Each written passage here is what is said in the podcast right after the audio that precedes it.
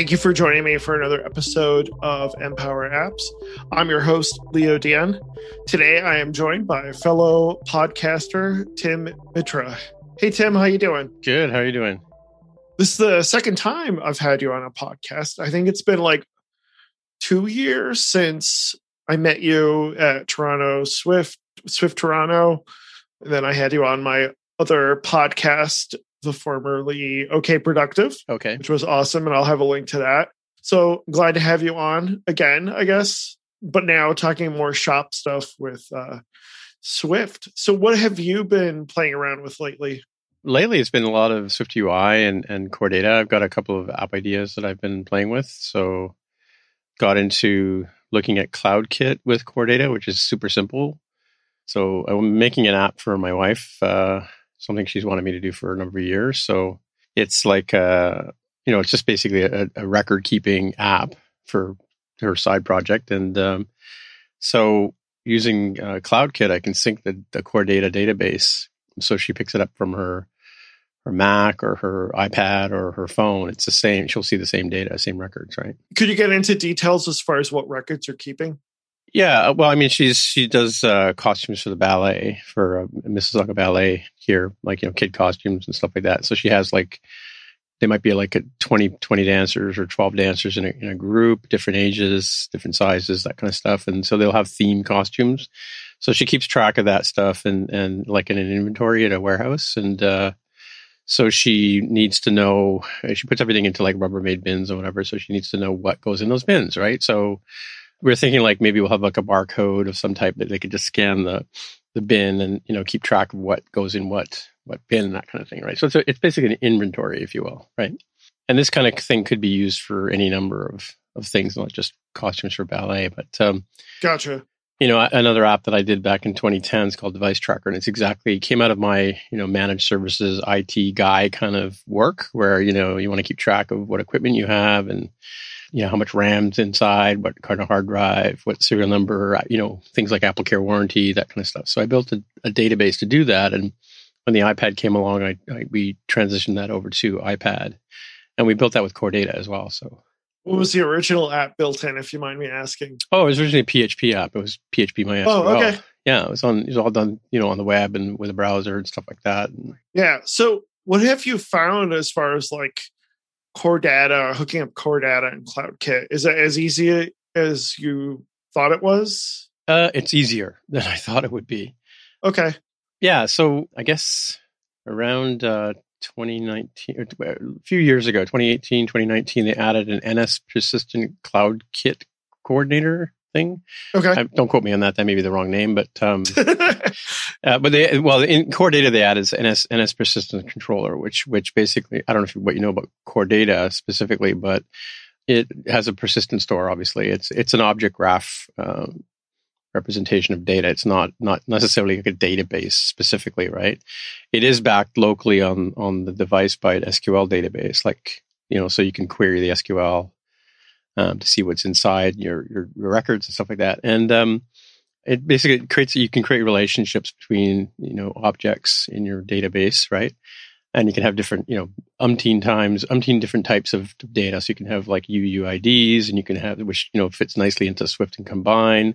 You can have or Swift UI and Combine, I should say, and um, you can have uh, you know dates and times and and you know strings and date. I think I said date already, so you can store any number of things. You can store images inside in, in, a binary format, or you can just store a path to the to the image on the device, which is what I initially started doing because we didn't have tons of space on our devices back in the early days, right? So I want to be more svelte about that, more reasonable. And uh, so so all that's managed, you know, and you have a managed object context that you you call you use and and uh, listen to a little bit of what Aaron was saying on on your last podcast uh, or previous podcast you know, you have you use predicates to pull things out of the database and sort them and whatever. Yeah, to filter stuff and select things and things like that. Yeah. Yeah. So when they added CloudKit around 2016, I want to say, don't quote me on that again, but uh, they added CloudKit as a, as a sort of web database. And CloudKit talks to iCloud, like specifically, right? So, right. And Apple added in the ability to, they've added, I think last year or two years ago, they added a, a, web interface to CloudKit, right? So, so you can go look at your cloud storage and look at records. And, and the way they translate, like in, in, you have objects inside of core data, but you have, and, and you have like a, I forget what to call it now um, schema. Well, schema is what they have on on the uh, the CloudKit side. So a right, CK but then you have like data entries that you add.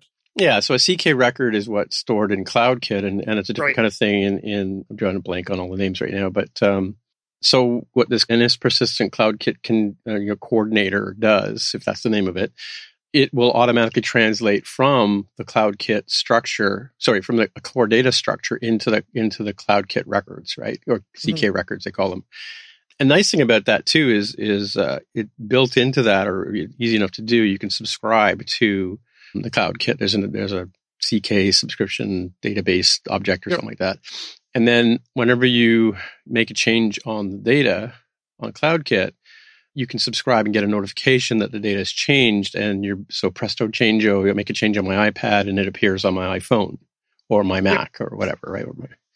So that I mean, and that is like it's incredibly simple to do that. I mean, core data. I mean, what I like about core data, a lot. I know it takes a lot of bashing from people, but it's it's a pretty like you know if you've ever written any kind of CRUD stuff, like you know like create, read, update, delete from on any kind of like MySQL or Postgres or whatever, you know that you have to you have to create all those sort of um, you create the you know the setters and the getters if you want to call it that, right? You have to create all that kind of stuff, and you have to manage all that kind of stuff. And what's nice about core data is it handles a lot of that sort of heavy lifting for you, right? It does all that sort of stuff that you normally have to write in a CRUD flow to to for like automatically, right? So almost automatically, seamlessly, really, right?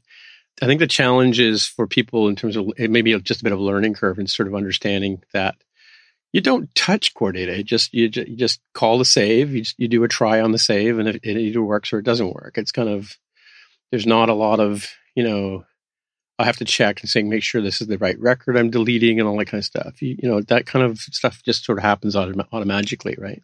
You know, when you del- delete a table row, you know, with the with the slide to delete, and it instantly translates over to the core data, and the core data gets rid of the record, does all that sort of cleanup for you, you know. Well, it sounds like there's a lot of like abstraction that will help you with like modeling that data, and then it also yeah. has. It sounds like threading is a big thing as far as de- dealing with multi-threading, it does a better job with it than. Well, that's a good question. I think that I think you'll probably be fine. People are probably yelling at their phones right now because I should say that core data by itself is not thread safe. Right. Okay.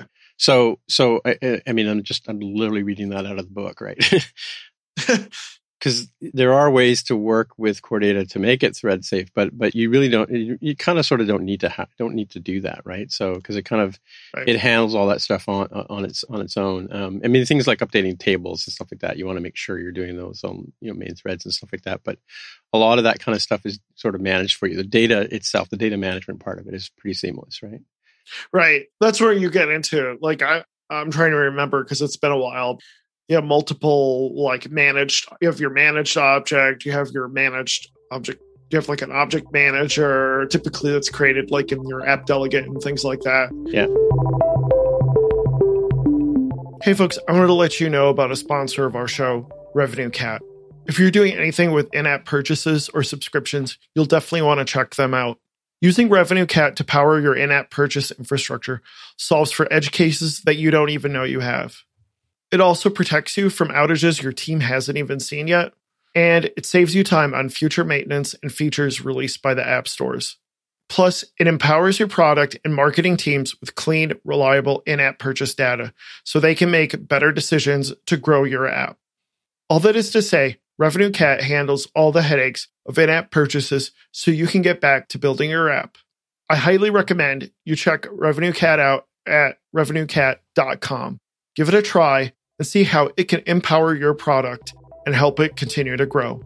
Thank you, RevenueCat, for sponsoring our show. So, I wanted to jump back and talk a little bit more about how you're hooking up to CloudKit. So, is there any like automagic way that you're hooking up your changes in CloudKit to core data and your changes to cloud Yeah, I think Automagic core is pro- data to CloudKit. Yeah, Automagic is probably the good word for it. I'd have to crank open Xcode to see specifically, but yeah, it is pretty straightforward. I mean, like you go into your, you know, you go into your info P list or you go into your, your main section of the of the app where you define your your capabilities and stuff like that, and and you create a CloudKit entitlement, and uh, you come up with uh, like a backward, you know, backward URL scheme uh, to Right, name right. to name the record on to name it to name the database on on CloudKit, and um, and then you just it just uh, it, when you go to create a record, it sends it up to CloudKit and stores it in in that uh, that database you create by creating that name, and then you can log into the CloudKit data Dashboard. dashboard, yeah, dashboard thing on the web, and you can kind of go through and it's a little tricky to navigate at first. Like i found as a, as a newbie it was a little difficult to sort of find my way around to sort of find the records. But you can Yeah. see the records and you can actually create new records right on the cloudkit dashboard. And you can you know Right. as long as you don't miss something it, it doesn't tend to crash your app but you know like if you like i've, I've played around with it because i'm you know because, because of my php mysql experience i'm i'm you know i'm not afraid of going and manipulating the database on in the cloud as it were and then having an update sorry my dog's barking but No, it's okay. that's mac my dog nice. yeah you, you can see the data you can manipulate it you can delete it right out there right there on the on the cloud kit as well right so Yeah.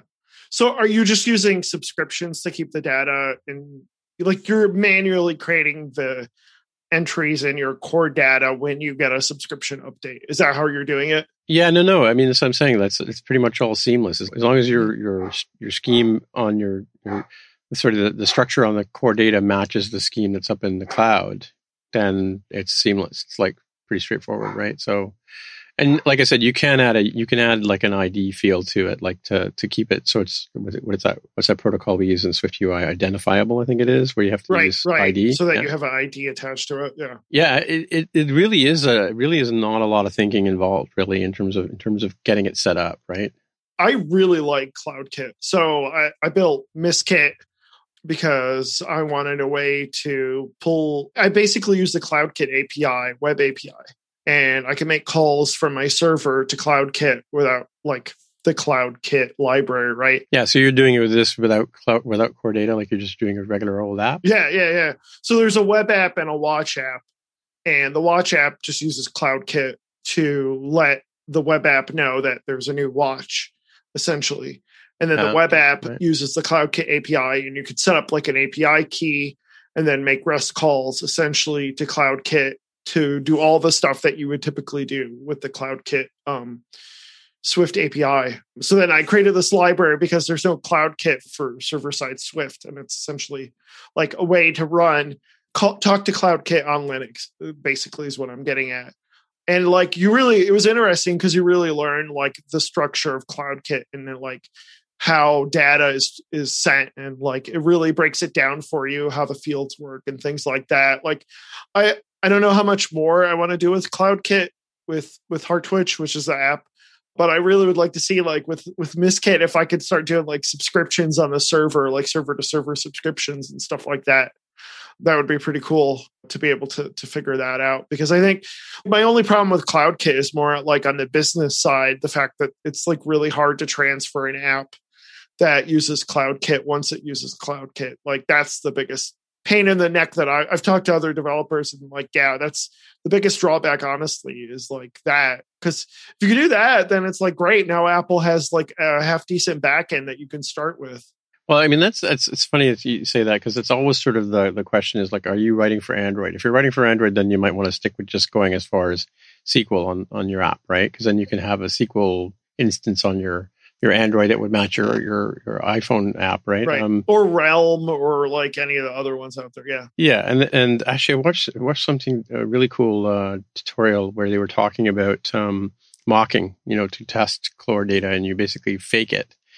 So it kind of, you know, if you abstract it away from from being like like you know the, the the wise word on the street is don't put core data in your app delegate. In fact, I think. Yeah, when you create a Swift UI app now, Apple doesn't even put it in because there is no app delegate anymore. Right. In a, in a You have, like, the app. know, The new app. yeah. protocol or struct. Yeah, so so they make a persistent store something or other persistent coordinator dot swift file and that's where they put all the coordinator stuff which is we know if you read the ray wenderlich books that's what they tell you to do is like build a coordinator stack your coordinator stack outside of your app delegate and put your stuff there right and and as long as you as long as you have the correct references to it you can easily pull things in and out right so you know and if you're using mvvm it's all all good too right so in fact a lot of the, the sort of tutorials i've seen on core data recently with Swift UI specifically are, are sort of a more MVVM kind of flow, right? So, yeah. So how does that work with core data, like hooking that up to MV, MVVM? Because it's so built around MVC and the view controller now. Yeah. So your model basically is, you know, the core data does the model, right? And then um, you have a view model that does the sort of the translating back and forth between core data and your view, mm-hmm. right? So um, you make change, you send that change in like at a button you know, action or something like that over to core data to take the data and you know do the the try uh, core data save kind of thing, mm-hmm. right? And then you send back the information back if you want to you know reload the view. You basically do that by sending it back through that same sort of central view model, yeah. right? Um, so yeah, so it's it's it it actually translates pretty well with with core data and Swift UI apps. Okay or using like a notification because i know if you want to observe changes that are outside of like user interaction you use like notification center for that right so do you like use a publisher or how do you do that well so there's this magic new bullet called combine yeah, that's what I'm saying. So, like, do you use notification Yeah, yeah. Center? No, no, it's combined. It's all it's all straightforward combine You have an you have an environment object and you use your observables, you know, that kind of stuff. And and uh, observables, okay. Yeah. So so and you you you import combine into into the flow, and then you basically have the beauty of you know Swift UI with combine and core data as your data store as your model, right? So Okay. So you know, so so you you have you model and you have your uh, you have like you create a variable instance of your managed object context as an, an environment variable and mm-hmm. Presto changeo it, it happens pretty ma- magically, right? So like I said, there's been a few good tutorials on it. Some of them some of them don't go all the way. Like you know, they they kind of get as far as creating and updating, but they don't or creating and deleting, but they don't really go into updating, which is sort of the, the challenging. That's the probably the most challenging part of core data is, is is updating a record you've already created, right? right. So but I mean, challenging like it's not challenging at all. It's challenging for for sort of a newbie or intermediate sort of person, but it's challenging in the sense it's hard to handhold, but it's like not hard once you've done it. I guess once you've done one, you can basically then you can use the copy pasta you know paradigm. Right. we like to call we call it copy pasta at work when we get a lot of you know people don't abstract things; they just copy what everybody else did and paste it in, right? Yeah, yeah. Copy pasta. Yeah, but like I said, what, once you get the hang, like, and it's it's as simple as you know, you you you go the creating a new record is super simple in Core right? right? Creating an update is a little different because then, but then you can use that you know that unique identifier that we talked about, you know, to to make sure you're deleting. it just use a predicate to delete. clear, yeah, and then you're good to go. Yeah, yeah, it's you know whatever at the at the index kind of thing deal, yep. right? Yeah. So, so they just announced WWDC yesterday, today. Yes, it did. Oh, I don't know. I'm losing track of time. It's still March of 2020, right? Yeah. Do you think there's going to be a lot of new stuff with core data? Like, I feel like that's kind of the one blind spot. Where I think I have to say that that you know everything I'm saying today, and I'm supposed to say this for for my my corporate job as well. That that anything I say today is is my opinion only. It doesn't reflect any company I work for. Um, that's all I can say. But I can tell you, having followed, you know, on more than just code, we the other podcasts I work on, we follow WWDC quite quite regularly, right? And and uh, you know, we're we've been developing. Mark and I've been developing Apple stuff, you know, for ten or ten or 11, or 12 years, right? So we've been to WWDC. We've seen the the lotteries. We've seen all the kind of ways you get in and out of it, right? And um, historically this is the time of year when they make the announcement. And historically it's always the first week of june right? Last year was a bit different because of covid. You know we i think apple was kind of i'm and i'm speculating here but they must have had to sort of you gnashing know, teeth trying to decide do some backpedaling yeah. and figure yeah i mean you know i'm but i mean they did an amazing job. I mean like i know, i've I been like to wwdc six times and and this was like probably the the best you know type of WWDC I could have taken. I mean, interesting. Okay, it was almost like the Netflix model, you know, because you know you got up in the morning and you had twenty things to choose. From. Yeah, I like that. You know, it wasn't like you had to wait till 10 o'clock. Yeah, yeah. And Serenity did those like uh, the uh, little summary videos every day. It was great. Yeah. Yeah, those were great. Yeah. Yeah, I liked it. I've never gone to WWDC like 2020. Like I was like, this is the year I'm going to try to go. And even, and even if I don't get the lottery, I'll go to like some alternative conference that's in the area. And of course, like, you know, the apocalypse hit. So, you know, I didn't end up going, but then I'm I enjoyed it. I liked it. I think my wife was happy that I was around the last week of school. So Oh, okay, okay, yeah, yeah. Well, I can tell you, I can tell you. So last year, I booked, I booked the week off. I took the week off from work, and I, you know, said, um, and I told my boss I'm focusing on. I mean, I can't go to, you know, I can't get permission to to do this, so I'm just going to book a week off, and I'm going to. That's where I'm going to be. I'm going to be watching videos all week, and so we did. We did actually some some cool stuff. We did like Zoom watch parties. So like, you know, I have a Slack channel for our for our podcast, and and so I and I reached out to a few fans and a couple of colleagues I work with, and and we sat there. We agreed on we looked at what videos were available that day and we agreed on which videos we would watch you know of course you've got latency with with right, zoom and that right. kind of stuff but and you know some people some people were in california some people were in you know texas i was in toronto i don't know if we had we had we had one guy from berlin actually join us from one of the Nice. watch parties and uh we all just you know started this video at the same time and and you know we just kind of we kind of you know made comments in the slack channel as we watched it so it was kind of like we were sitting in the same room even though we were halfway across the planet from each other and that was a nice way to do it but we decided you know we would decide you know which videos we wanted to watch right and and so as a committee we kind of just sort of picked picked and chose and, and off we went and watched them and that was a great way to watch great way to consume yeah, I it but. I gotta say, I, I can't lost I've lost count now. I think I've been five times, maybe six times. You know, I hate to tell you that, but I've been so I've been to all sort of different flavors of WWDC. I went when there was like not many people Right. there. You know, uh, I mean, there were five thousand people there. Don't get me wrong, but it was easier to get a ticket. Like I, I think I got my ticket two weeks after they were announced, kind of Mhm. thing. The first time I went, right?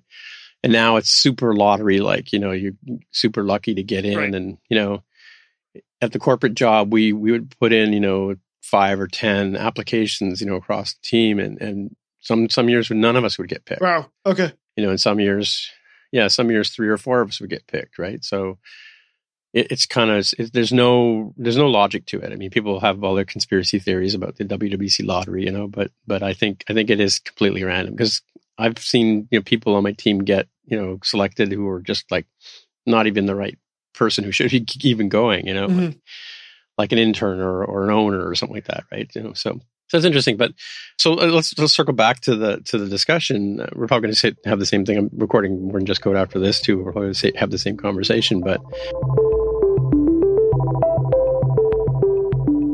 Hey, folks, I wanted to let you know that today's episode is brought to you by AppFigures. Did you know that better ratings have a direct impact on improving your app's visibility and on driving downloads? Stronger ratings signal that an app has happy users. While there are other factors, app stores tend to float these results higher in search results. As more users find your app, they are also far more likely to download it when they see social proof. Learn when to ask for ratings, as well as other tips and best practices by signing up for AppFigures weekly newsletter at appfigures.com slash newsletter. If you like what you see, head to appfigures.com to try AppFigures for free. Listeners of the show can get 30% off for the next three months. That's for both new and existing users using the code EMPOWER3030. Again, if you like what you see, both new and existing users can use our special code EMPOWER3030 to get 30% off for the next three months. If you're an app developer and you want to reach that audience, you'll definitely want to check App Figures out. Thank you, App Figures, for sponsoring this show. Well, I just wanted to say that in the next episode, I'm going to have John uh, Wilker on from uh, 360 iDev. oh, cool. So we're going to talk a little bit more about WWDC in the next episode. Organizing conferences uh, in 2021, which is a whole other topic. Well, he's the man. That's my that's my second favorite conference. It, it probably is my favorite. I got to submit some talks, so hopefully, hopefully I'll get it. 360 iDev. Yeah. But yeah, I just wanted to let the audience know about that. Yeah. Did you did you talk last year at at, uh, 360? Talked the last two years. Yep. Yeah, I talked about async when I was physically in Denver uh, in 2019, and then last year I talked about combine remotely. Were in Denver in 2019. yep, Yeah, I, well, I think I was. it's all there. a blur, right? Yeah, John and I are good friends. Well, I I, also, I help him out with his website uh, with the 368 website. So I've been I've been working with John for years. I went last year to the to the virtual conference. I thought that was really yeah, well yeah, that was. too. Yep. Really really enjoyed that. Yeah. So So I was gonna just covering core data. Like one of the things that, like the trend that I've been seeing, and that I'm kind of thinking something will happen with core data this year, is the swiftiness of everything. Is like there's been this momentum, and we see like we're getting rid of storyboards. We're getting rid of what else was there? Just anything that cannot be done in Swift is kind of slowly moving to Swift. So I'm kind of thinking and kind of hoping that like schemes like all that schema data can be moved over to a swift file and you could just model your stuff in swift. There's one library i started looking at by john uh, Estropia called CoreStore where you can do your whole schema in swift and that's pretty awesome. I, I like playing around with that. I was playing around with core data building like a podcasting app for the watch and uh that that was fun. Just being able to like do my entire scheme in Swift, similar to how I do like, you know, I do a lot of like server side Swift stuff, and like you can model your database uh, for Postgres like in a Swift file, and it's nice to be able to do kind of the same thing with Core Data with his library. yeah, it, it- it's kind of cool. I, I mean, I was going to circle back on on the uh, you know how the transition from I mean you know 2020 was it 2014 they announced Swift and you know we've been looking at a lot of Objective C stuff that still comes out and there's still a lot of Objective C at Apple. Oh, yeah, right? for Like, sure. If you look at the look at look at the work right, look at a lot of frameworks and and it's taken time. I mean, like you know they you know they they did all the big the big heavy hitters like File Manager, uh, user defaults, that kind of stuff all those have, have sort of a Swift version now. Um, and they're, you know, like they're drop the NS and make, make it a lot easier to use. Um, and I think that this year, because of last couple of years, I guess, because of Catalyst and because of, uh, because of Swift UI, we're seeing more, uh, more capability on the Mac side to write Mac apps, Oh, right? sure. So yeah. Well, and Apple Silicon is the big one too. Yeah, of course. Yeah, yeah, yeah. That's a whole other another tangent. But um, but coming back to the Mac is is so Apple just released a couple really cool tutorials. Uh, I don't know if you've looked at them or not. And actually, Ray Wenderlich just re re updated updated their Swift UI book, which I started going through. Uh, I, I immediately jumped to the to the Mac chapter. Chapter twenty is on on the Mac Mac building Mac app, right? And which is kind of good. So it's it's really nice to sort of see you know how you go how you get away from iPad paradigms and move into Mac paradigms, and and how so it's so simple to make a per, you know preference screen in for a Mac app. It's so simple to make a menu item for a Mac app using Swift UI. It's it's like stupid Mhm. simple. Yeah. And then my favorite thing, my favorite discovery is this thing called App Store. App, I think it's AP Store. You know, it's a it's a property wrapper. Right. Oh no, App Storage. It's called. This app storage. Yeah. Basically it uses user defaults for like where your last position of your window is and stuff like that, right? Sure, yeah. It's amazing. Like, you know, like it's it's and it's super simple, like like it's almost like a one liner, you know, whereas user defaults is, you know, depending on on how, how you're writing it could be could be several ways. You're you're gonna create the record and then you're gonna read the value at at you know what For me, the thing that like I've started to actually like is the file importer, file exporter stuff for document based apps.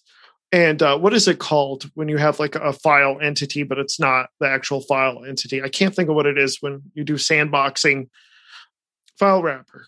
Uh, I like it. Like now it's like, okay, now I get it. Cause I'm starting to, I'm working on like building, um, taking my app Speculid and being able to build like full sets of app icons and stuff with it and be able to store all that metadata in like a folder, uh, like a package as they call it. And I'm figuring that stuff out and using file wrapper for it. It's like, wow, this is pretty cool. Like this actually is like helpful to me now that I've wrapped my head around how that stuff works and sandboxing and all that. Yeah. Yeah, I haven't, I haven't I haven't gone down the path of, of sandbox. I mean, I initially chose core data back in in uh, you know Tiger. I think it was ten point or ten point five. Uh, yeah, that was Tiger, and um, I chose core data because I fully intended to make a Mac app to go with my device tracker iOS app, right?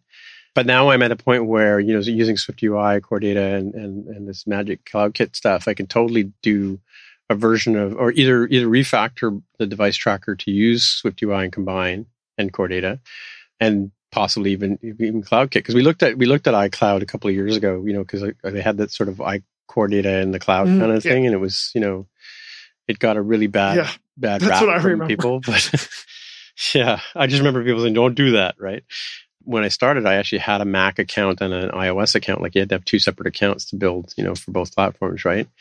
And then they got you know merged those together. So so yeah, we're now at a point with SwiftUI. I mean, I'm loving SwiftUI from the point of view of of it. It abstracts tons of stuff away from from what you need to know. And and you know, I've always joked with the guys on the show that uh, you know one day Adobe's going to come out with iPhone Creator 1.0, and then you know it'll be you know be dragging and dropping your core data instances and stuff like that, right? And uh, I mean they did that with Dreamweaver and a few other things, right? Like they they kind of took web and they made it they made it possible for a designer to be a webmaster, right? And I see that I see that sort of the future, and I think that Swift UI is pretty close to that, right? Like in terms of I mean, you've got live previews, right? That's kind of the yeah, the gold standard. And you can design in those live videos. Those, you know, those live people don't really know. I mean, we don't really see many tutorials on it, and and it, maybe it's because of the speed of the machines or whatever. But you can drag a button right onto the, onto the, the live preview, and you can you know manipulate it and change the color of it and modify it, and and when as you do that, it creates the code. Yeah, the thing that I've found is like the modifiers. The modifiers are super helpful because it's like I don't even know what's out there, and it's like it's like until I actually click on the button and see, oh, these are the fifty different ways I can change this button. It's like, oh, you know, then it like that's where drag and drop is like actually helpful. It's like the auto complete, right? It's like giving you, letting you know what's available to you. Yeah, I mean, it's from from that point of view, like that. That's the that's the future I envisioned was was you know some sort of UI that would write the code mm-hmm. for you, right? Which is which is where we are, right? So Yeah. Yeah, exactly. So I wanted to ask, so how many podcasts are you doing right now? Oh my God. Well, so we're doing like one or two episodes a month on more than just code. Uh, we used to do it every week, um, but because I was editing, you know, I needed you know needed eight hours to edit the show, kind of thing, right? And I don't have that time. But um, so I'm on a podcast with Tammy called Hero's Journey, which is uh, run out of the po- Pragmatic Prog- Pragmatic Programmer group, you know, pragprog.com. Yeah, we had Tammy on doing game dev stuff. That was awesome. Yeah, so we do that one together, and um, and it's we're using the same sort of formula we had for Roundabout. You know, we have a we have a, a writer on. We talk about you know their most of them are developers who've who've written books, kind of thing, right? And That's we're- awesome. We're having them on to talk about becoming a writer, you know, and you know, learning, taking their skill and and turning it into a book, right? So. See, so that one I do Spotcast, which is a sci-fi podcast. So Yeah. we, we do we follow. We started following Discovery when it first came out. I think season three, season four is coming soon. And we talk, you know, we we dissect each show. Jaime Lopez from More Than Just Code is on that, and my my stepson Jonathan's on there. Jonathan's a huge comic book nerd. He used to do used to game reviews and he used to be a writer for the Toronto Star here in, in Toronto, right? And um, so he's like super knowledgeable on sci-fi and comic books, and he's read he's been co- collecting comic books since before I knew him, right? So, you know, so he's got like, you know, 50, 60,000 titles, you know, that he's he's read. He's read everything about Superman and Spider-Man and you know, X-Men and whatever. So, you know, when you when we watch things like WandaVision or or you know, the Winter Soldier So you talk about every episode as it comes out more. yeah, that's. I mean, that's the plan. So we started with we started with Discovery, went to Picard, uh, then we did the Lower Decks uh, show, the cartoon that came out, and now and occasionally we'll do things like we'll jump in, we'll do like uh, we did the, the last two Avenger movies. We did a special episode on those. So we just did an episode on the you know the Justice League Snyder cut. And uh, yeah, so we almost we almost did four hours worth of podcasting for that one. I cut it down to two and a half, but it was, I think we had three hours of them just gabbing about this, you know. So Yeah, yeah, yeah. I've been slowly trying to finish TNG and I've been watching the MCU with the Right. kids. So I think hopefully we'll be done with those two pretty soon. I wanted to ask since you've been doing podcasting for Yeah. so long. So this is my episode 87. That means I'm nipping at the heels of episode 100. Right. What like I need some ideas what I should do for my 100th episode. Well, I'll tell you what we used to do is uh, we used to have um, like we'd have we had three main hosts, and, and occasionally one of them couldn't make it because of an work obligation. So we started having guest hosts. So Tammy was a guest host. Greg Heo was a guest host before he went and joined the, the fruit company in California. And we've had Marin Todorov on as a guest host, uh, and we've had Alexis Gallagher as a guest host. We've had like you know we even had some of our fans on who came on and became became guest hosts, right? What we do on big occasions is we we tend to get uh, a larger group of people to get together. So when we do a WWDC review, we'll get as many developers as we can, and we have like sort of roundtable discussions about you know what was announced at at the keynote, what was announced at the at the platform State of the Union, you know, and kind of what you know what you're looking forward to, or what do you think about like you know when Swift UI hit, we kind of what happened, you know, kind of show right, um, and then um, with uh, with so so you know I might recommend we did that with with Tammy's hundred episode for Roundabout. She had all of her former hosts on, including myself, right? So you know her mother was a host. She's had four or five different hosts on that show, right? So so we all we all got together and had like one big happy whatever um, I don't know if you've ever listened to her show. We used to do the 13 chaos questions where we ask, you know, what's your favorite color and all that kind of stuff, right? And get, you know, sort of asked. So we we had her do the questions, kicking and screaming, right? Nice. And sometimes, like you know, if we're if we're at a conference together, like uh, Joe Cieplinski from from Release Notes and uh, Gene McDonald, who's been on a number of podcasts, we often end up at like 360 iDev and we'll do like a live show. So we did one we did one live episode with. Uh, John Wilker was one of the one of the on the chair, and Tammy was there, and Joe and and Gene, and we we you know we just sort of have you just make it a special sort of you know thing, special event kind of thing, right? That would mm-hmm. be, I think that would be yeah. what I would do is maybe get your your other you used to have a, co- a co-host on the other show, right? Yeah, Eric. Have him, yeah. have him come by, you know, maybe pick a few people. I'm sure you could probably get like a a Paul Hudson and a John Sundell, and you know, to join you and and and you know, make an event out of it. Okay. Fair enough. So I, will tell you what I did do though. So I wasn't sure when we went to, when I went to 2019 WWDC. I wasn't sure if, I, if we were going to be able to get into the podcast booth. So they have a podcast booth that Apple sets up, and you have to book it in advance. And and it was all you know. I couldn't get into like Thursday, so I was really worried. So I had bought a microphone that I plugged into my like a Rode mic that plugged into my uh, into my phone. Okay. And I just as as soon as I ran into somebody at WWDC that I that I knew, I said, "Hey, would can I ask you some questions about the conference, right? So I fired up the thing and I made like a live man on the street episode. I had Kilo Loco on it. I That's had nice. on it. You know, had Drew from uh, had Drew from Ray Wenderlich podcast. I had a bunch of writers from Ray Wenderlich uh, that I ran into. Friends of mine. Mark was there. You know, uh, and we met one of the, like I said, we met one of the co one of the guys who came on the actual show, and we were in the podcast booth, and you know, just sort of like different ideas of what you can do to sort of make a special events. So we have we have a special live on man on the street, you know, discussion with developers, and it's one of our most popular shows, right? So mm-hmm. the reruns, right?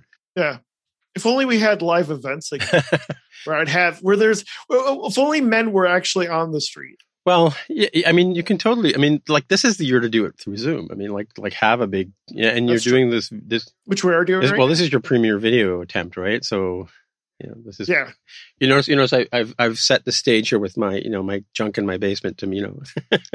yeah, I don't even have my great my green screen. I got to get that set up. I got to record some conference videos pretty soon. So yeah, I do have a green screen, but my basement's pretty small. It takes up a lot of room, right? So, well, thank you so much, Tim, for coming on. Yeah, no worries. Uh, where can people find you? Um, you can find me. The Twitter is probably the best place. Is uh, I'm T I M M I T R A on Twitter is where I, where you'll find me, right? And uh, of course, I, you know, more than just code podcast, um, Heroes Journey podcasts, and yeah, just Twitter is probably the best place.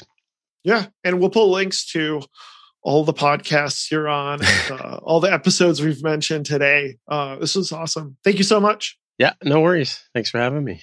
People can find me on Twitter at leogdion. My company is Bright Digit. Please take some time to subscribe to the YouTube channel or subscribe to uh, the podcast, even if it's Apple Podcast or using Overcast or Google Podcast, Spotify, whatever it is, and give us a good review. And if you have any questions or anything else, you can reach me on Twitter as well. Thank you again, and we look forward to talking to you in the next episode.